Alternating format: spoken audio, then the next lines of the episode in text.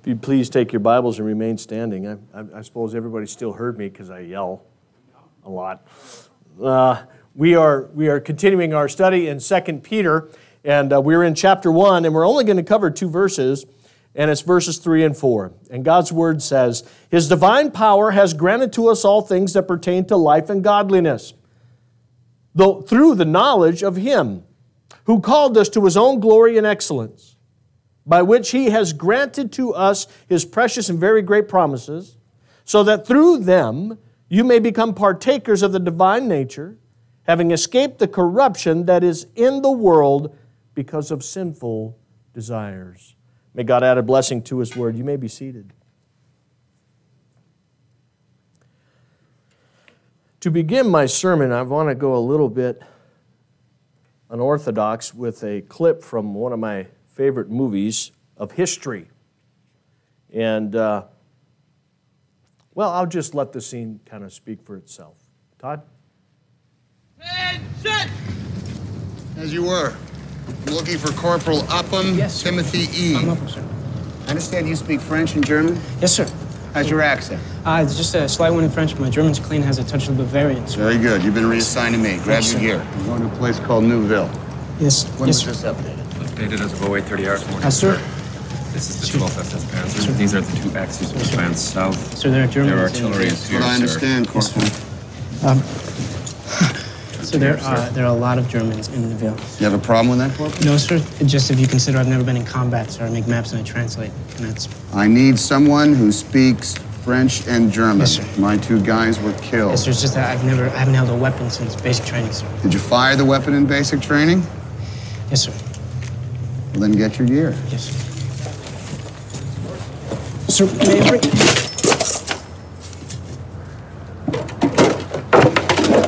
May I bring my typewriter, sir?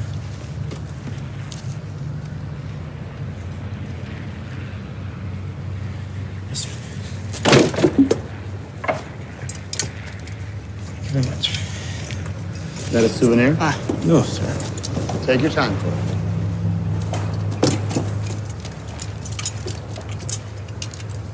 look on the bright side of things, Corporal. Yes, one thing, you don't need to carry those. You'll need that. I need this. Yes.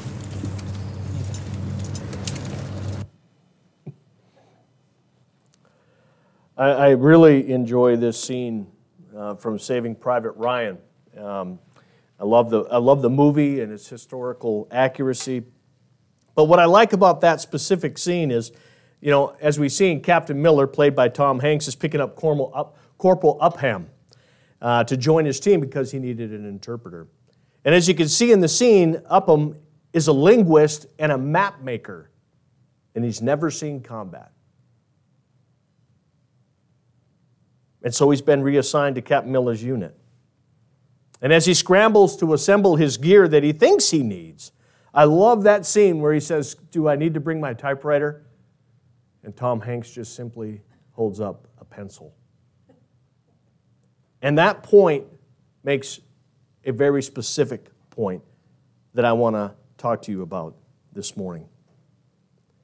You see, at times we can feel like Corporal Upham we feel inadequate. We feel inadequate to what we are called to do. And becoming a believer in Christ does not remove the challenges of this life, it actually adds to them. And at times we feel inadequate to live this life in Christ. And it is in these times that we need to remind ourselves as to what God has done and is doing in our lives.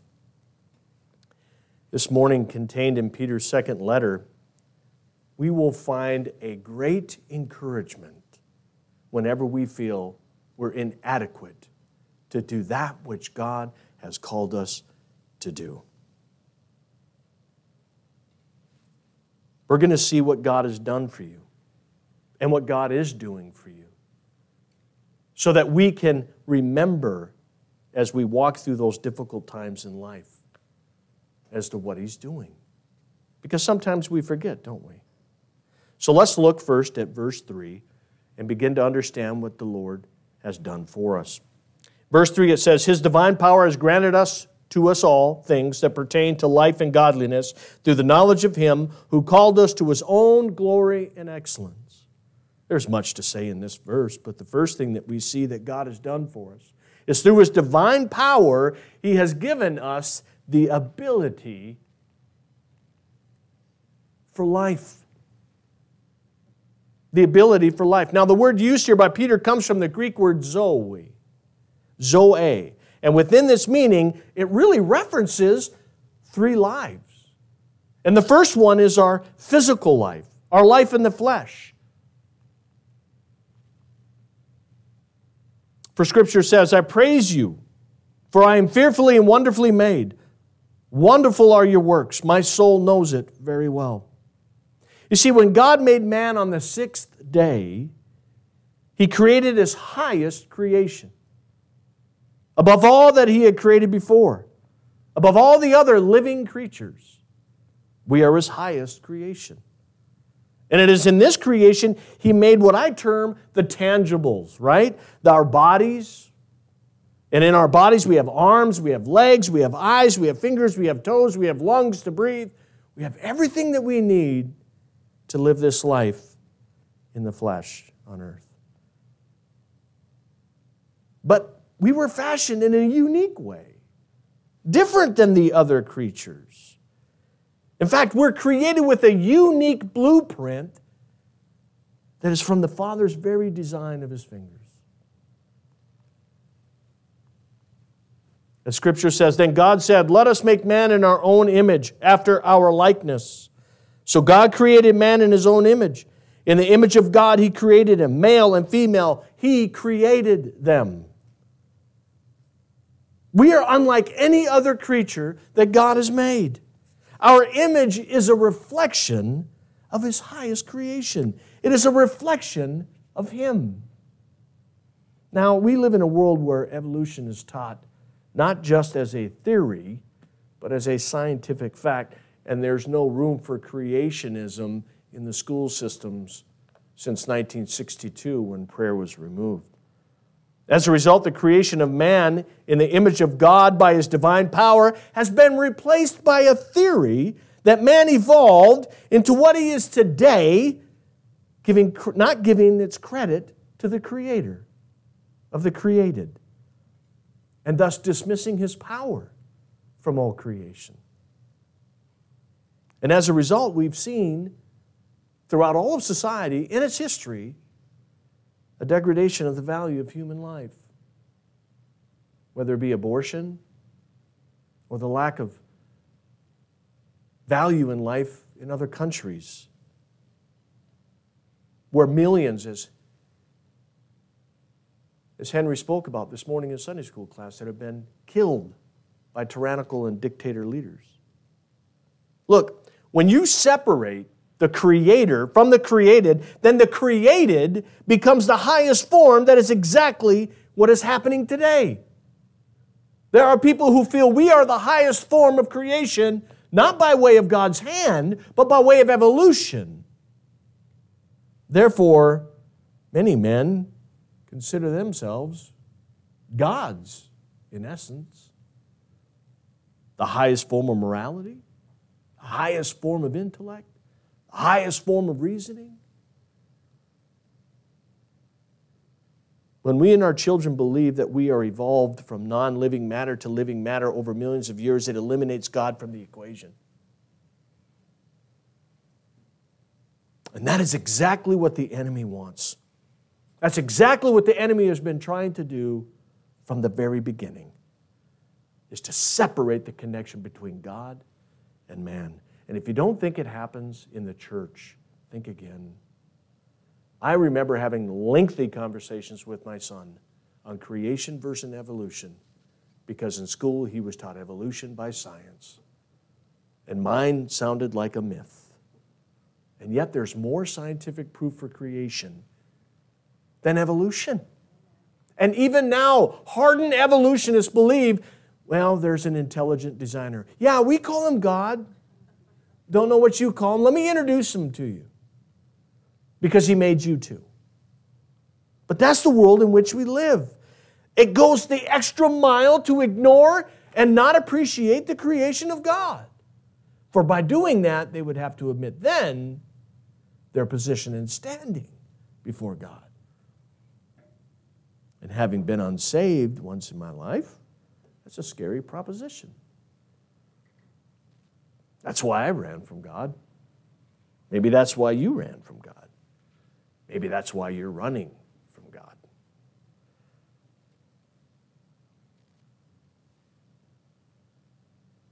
So never take for granted or allow the wisdom of man to dilute, replace the fact that you are specifically, uniquely, preciously, and wonderfully made by the hand of God.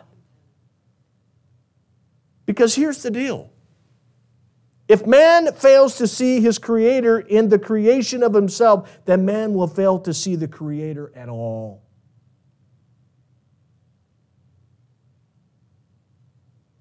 But he gives us this life, this physical life to live. But he also gives us life in spirit. Not only have we received life through Christ in the tangible physical realm, but we also have been given a life in the spirit realm, which I would call the intangibles. These include the soul, the spirit, our intellect, our reasoning, our wills.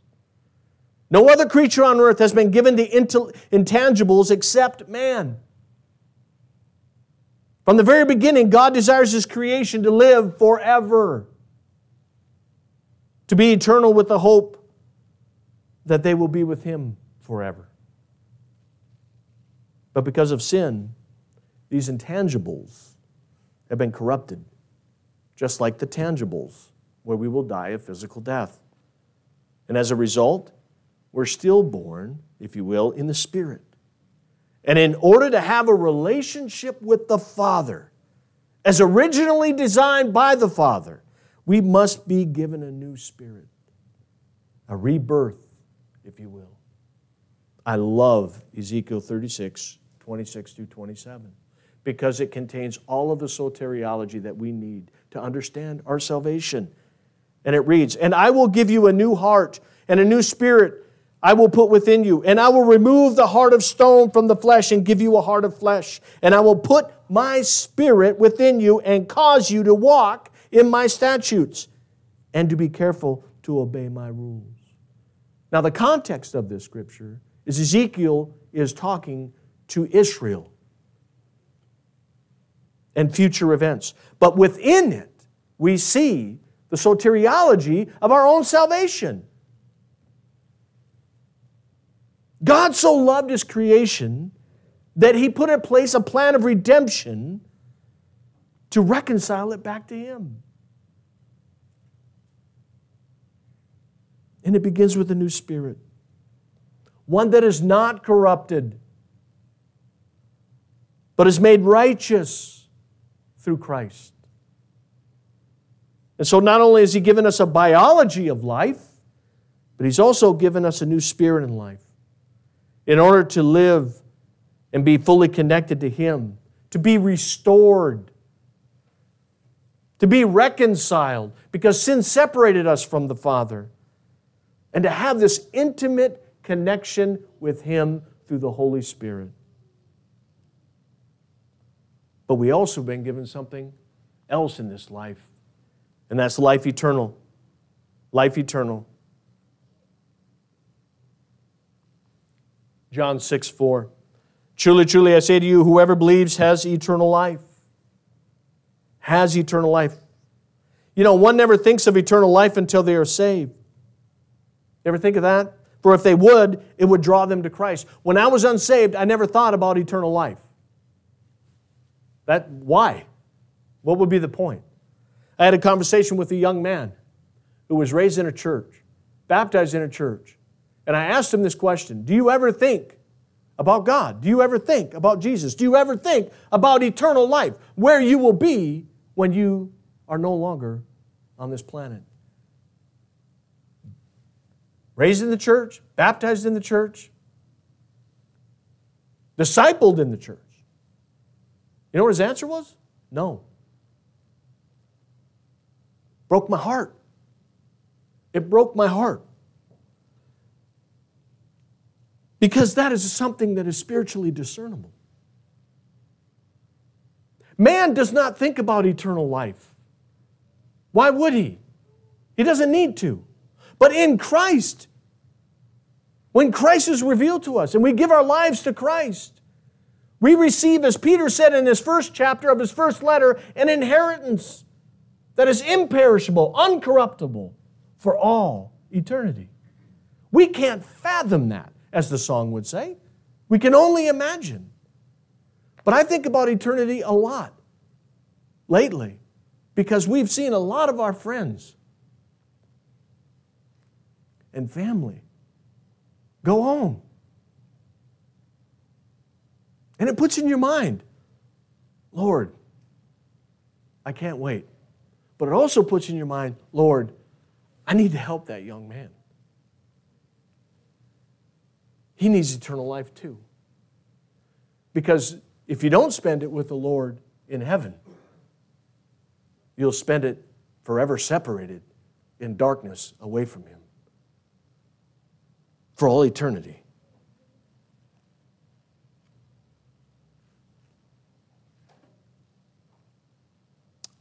But if that's not enough to just talk about eternity, how about this? We will receive a glorified body. A glorified body. Philippians 3:21 who will transform our lowly body to be a glorious body by the power that enables him to subject all things to himself. No more sickness, no more cancer, no more illness, no more tugs of sin. You will have a glorified body that you will live in for the rest of all eternity. And so when we look at through His divine power, the life that He's given us. He's given us a physical life, a spiritual life, and a life eternal. But He also has given us something else. He's given us the ability to live in a godly manner. In a godly manner. As we covered in 1 Peter, the main theme of 1 Peter is to live holy lives as we sojourn through this hostile world. We are called to holiness that is to permeate throughout all of our lives, just not here at church. God has called us to godliness as well. And He's given us the life in which we can attain it through His Holy Spirit. Godliness used here by Peter means to live in reverence and awe of God, to be so conscious of God and His presence that it permeates all throughout your life. Again, this cannot happen absent of the Holy Spirit. Although we are able, being made in the image of God, to recognize God in His creation and that He does exist as evidence of His existence and His creation, we are incapable of truly worshiping Him in spirit absent of the Holy Spirit. This is why those without the Holy Spirit tend to worship everything other than God. You know why that is?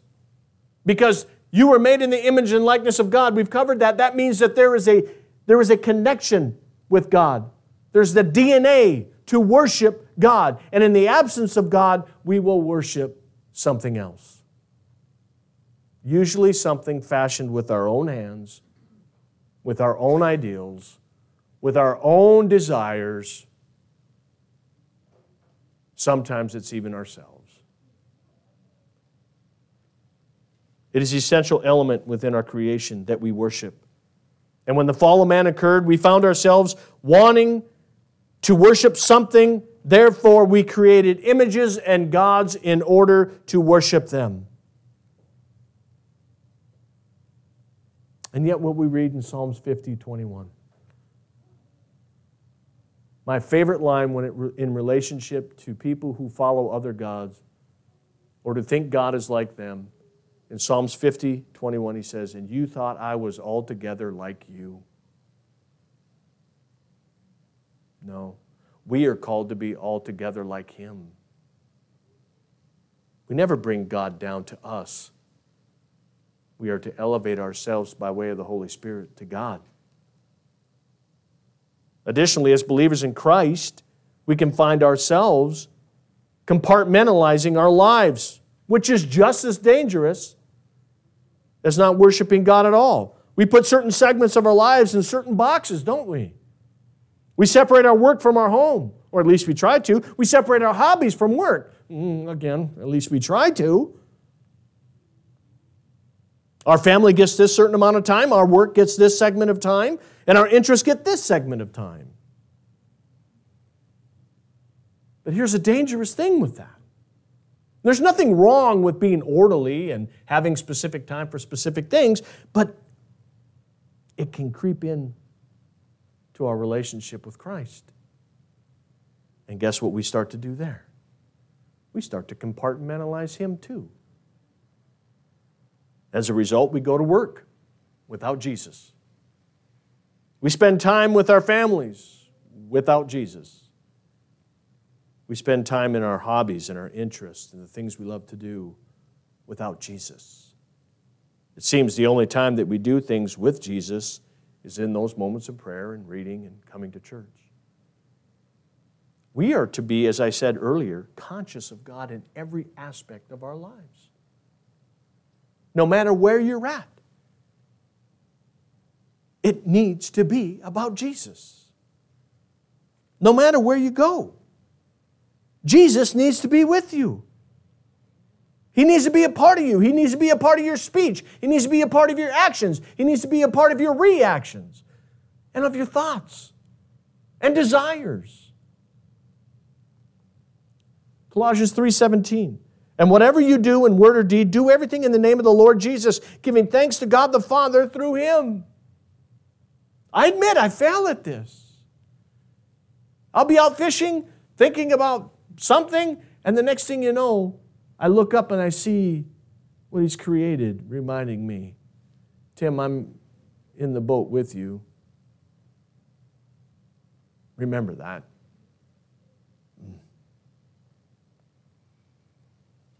So then, how do we achieve? You know, before I say that, you ever notice when you see somebody totally sold out for Jesus, you can see it? It's immediately apparent.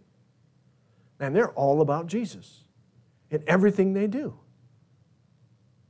And then you feel in yourself, Am I? Am I like that? We need to be. Nobody should ever guess what you believe. And if I asked any of your friends about your faith, they should immediately be able to tell me. That's how prevalent it needs to be in our lives. How else can our witness get out to the world? This is how we live. And so, how do we achieve this life in godliness in Him? It's through the knowledge of Him. Now, this word knowledge by Peter is not intellectual knowledge. Remember last week I talked about all the things I knew about Jesus, but I didn't know Him, right? It speaks of knowing Him in a personal way. And the only way we can do this, again, is through the Holy Spirit. The Holy Spirit that gives us the intimacy with the Father through Christ. You can't have it any other way. No one can come to the Father except through me. And no one can come to Jesus unless the Father first draws them. And so when it says through the knowledge of Him, we can only receive a new spirit through Christ, through the Holy Spirit. Additionally, it's only through Him that we can give any kind of reverence to God. Reverence without relationship, listen to this reverence without relationship is religion. How do I know that? Because I lived it. I was raised in a church. I gave reverence, but I didn't know him. So it was just religion, just me practicing church. But reverence with relationship is the reality of Christ in you. Reverence with relationship is the reality of Christ in you. All those years I was raised in the church, great value that I obtained from that came alive at 14. And now I had a personal relationship with Jesus Christ in a way I never had before. Why? Because it was of the Holy Spirit, not religion, that did it. So we have been given all things to this life and godliness through the knowledge of Christ. All things. You lack nothing. You lack nothing. There's a story of a man that goes from church to church to church, to conference to conference to conference, reads every new book that comes out, looking for that thing to fill that void that he feels that he has because he doesn't feel totally committed and totally fulfilled in Christ. And finally, he came to a church after he had visited several times, and the pastor said, You want to know who's missing from the relationship in Christ in your life? You. You keep going around looking for things to satisfy something that has already been given to you fully and completely in Christ. You don't need anything else. You have all that you need to live this life in Christ. And when we do, we do it for His glory and we do it for His excellence. Now, most times when we see this for His glory and His excellence, we fail to realize how that impacts us. Now, I'm not trying to turn this around to, to us, right? I'm not trying to make this a selfish thing. But when we think of it, glory and excellence given to God, we only feel it goes in one direction. It flows only up to God. And it does. But we miss what it does for us, we miss what it affects in us. Not only does this phrase speak obviously to glorify God, but it also speaks on how it affects us in a positive way. You see, what this phrase means beyond the obvious is that when we are called by His glory and for His excellence, that glory and excellence is reflected in us. It's a byproduct of doing that. And when we live for His glory and excellence, we reflect Him and live in harmony with Him. Makes sense, right? If, if you're going to live your life to bring glory and excellence to the Lord, it better show glory and excellence to the Lord. You can't give glory and excellence to the Lord if you're not living for Him. And if you're living for Him, it's evident. It's a validation of your life in Christ. It's one of the encouragements to battle any inadequacy that you might have in your relationship with Christ. You know, it's like a son who lives a life of strong character as taught by his father. When people see the young man, they compliment him on his character and say, You're just like your dad. When we live for God's glory and excellence, it's a reflection of Him in our lives. And it's a precious testimony. But again, it's also a great validation that we're like our Father. Now, moving on to verse 4, we'll see the third thing that Christ's divine power provides, and that is a divine nature divine nature. Verse 4 By which he has granted to us precious and great promises, so that through them we may become partakers of the divine nature, having escaped from the corruption that is in the world because of our sinful desires. One of the precious things God's word has is his promises. Promises here means assurances. Now, promise to me is one of those words like hope, right? Hope is one of my favorite words in the Bible because hope in the world means desperation. I hope that happens. But hope in God's word means it will happen. It's an assurance. And promise is just like that. Promise in the world is, well, they promised they would come around, but they didn't. Promise in the word of God is an assurance that it's going to happen. It's why it's there. God gives us his word of so that we live by it right? And in the power of the world, we're saved by it, but it's also an assurance of what He's going to do with us in it. Now, some say there's 7,000 promises in the Word of God, some say there's 3,000. I don't know, you can go home and count them and tell me what you find. All I can tell you, it is full of promises. And we forget them especially in times of suffering and trials and tribulation. We forget the promises of God, especially when we feel that we've been alienated by Him. And yet there's the promise nothing can separate you from the love of God. Nothing. Not even your own sin.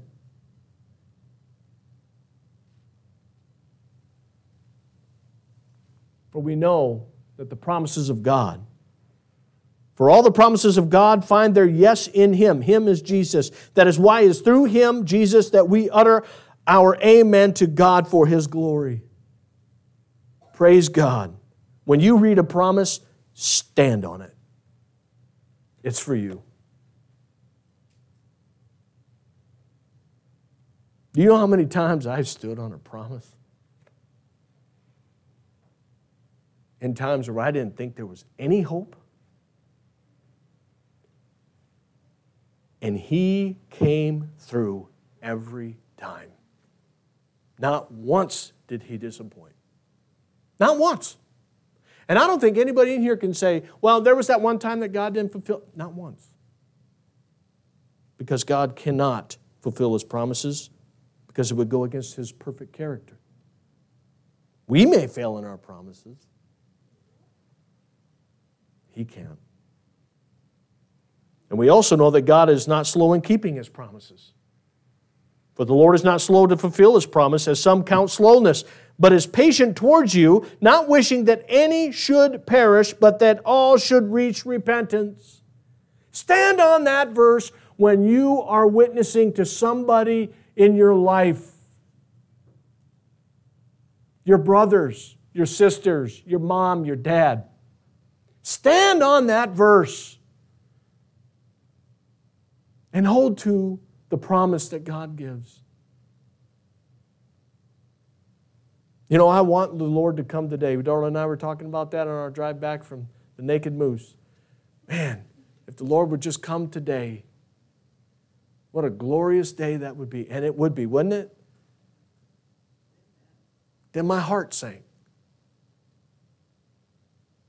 Who would be left behind? Well, guess what? We have time we have time to show them the love of Christ. We have time to show them what Christ has done for you. We have time to show them this life that I just talked about, on how He renewed it and gave you a new spirit. Your testimony is the most powerful witness you will ever provide to anybody who is lost. There's time. Eternity is forever. It's never ending. And I can't imagine, as sometimes I do, somebody I love separated from me, separated from God, not in heaven for all eternity.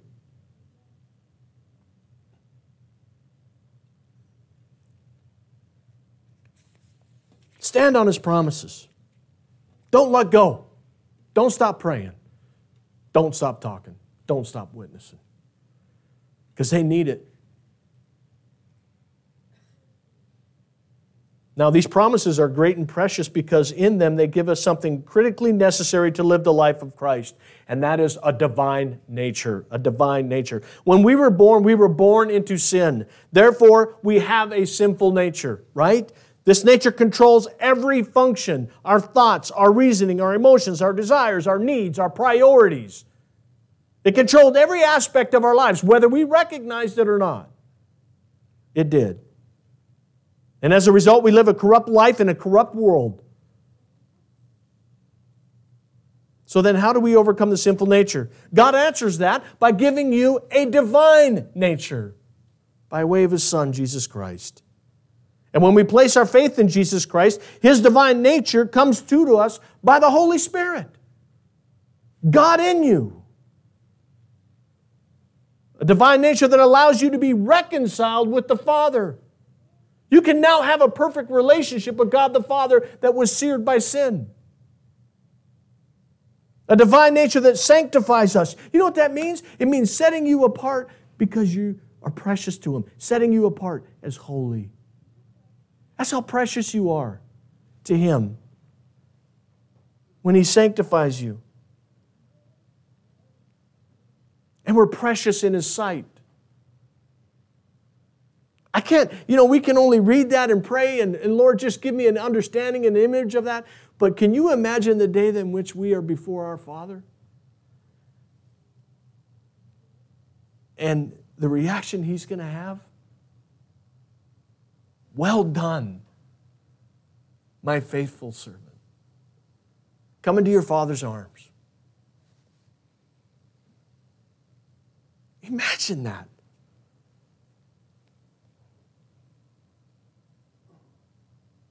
It's a divine nature that allows us to live this life in Christ. You're not supposed to do it on your own. It's not in your own power. You will fail, and you will know when you fail.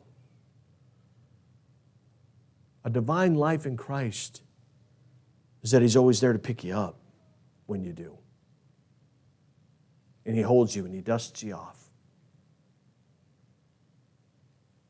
A divine nature that allows you to discern the Word of God there's scholars that know this word inside and out way better than I ever will. And it's just words. It's just words, just history, geography, whatever in which they're studying it. God has given me a divine nature. God has given you a divine nature so that you can read and understand the mysteries of God. That's why you get it and they don't. it's because God has spiritually revealed it to you through His divine nature. We get all of that through His divine nature.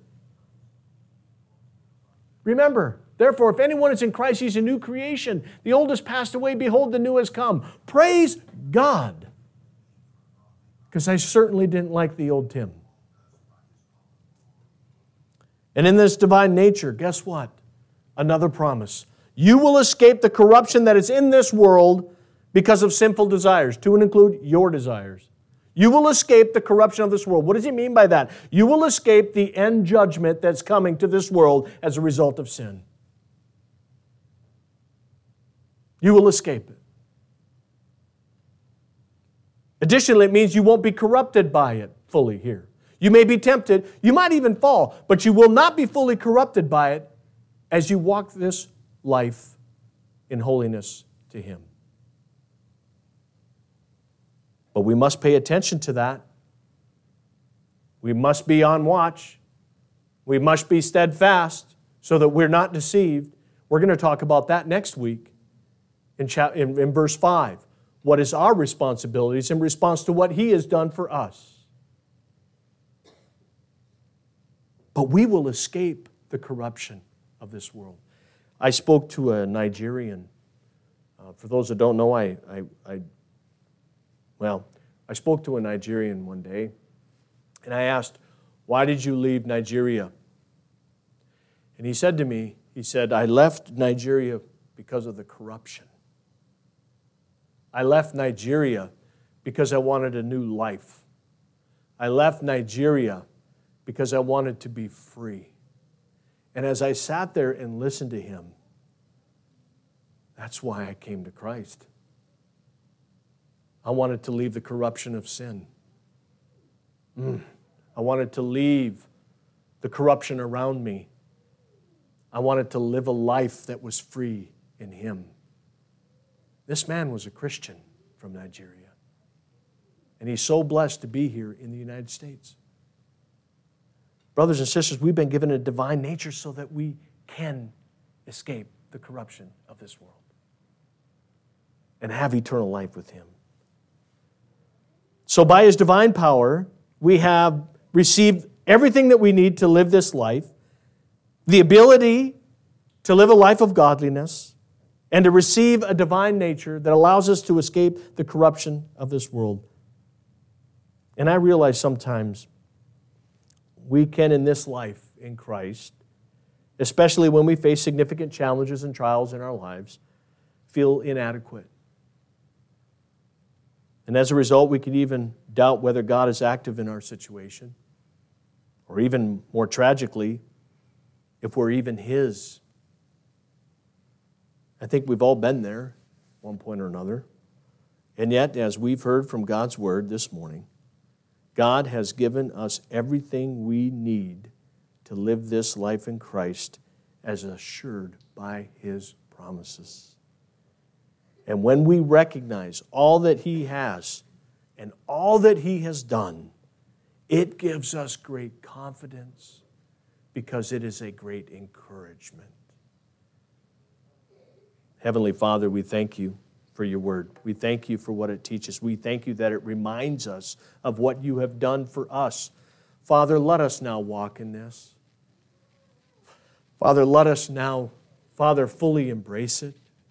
Father, let us now share it with those that need to hear it about what God will do for them.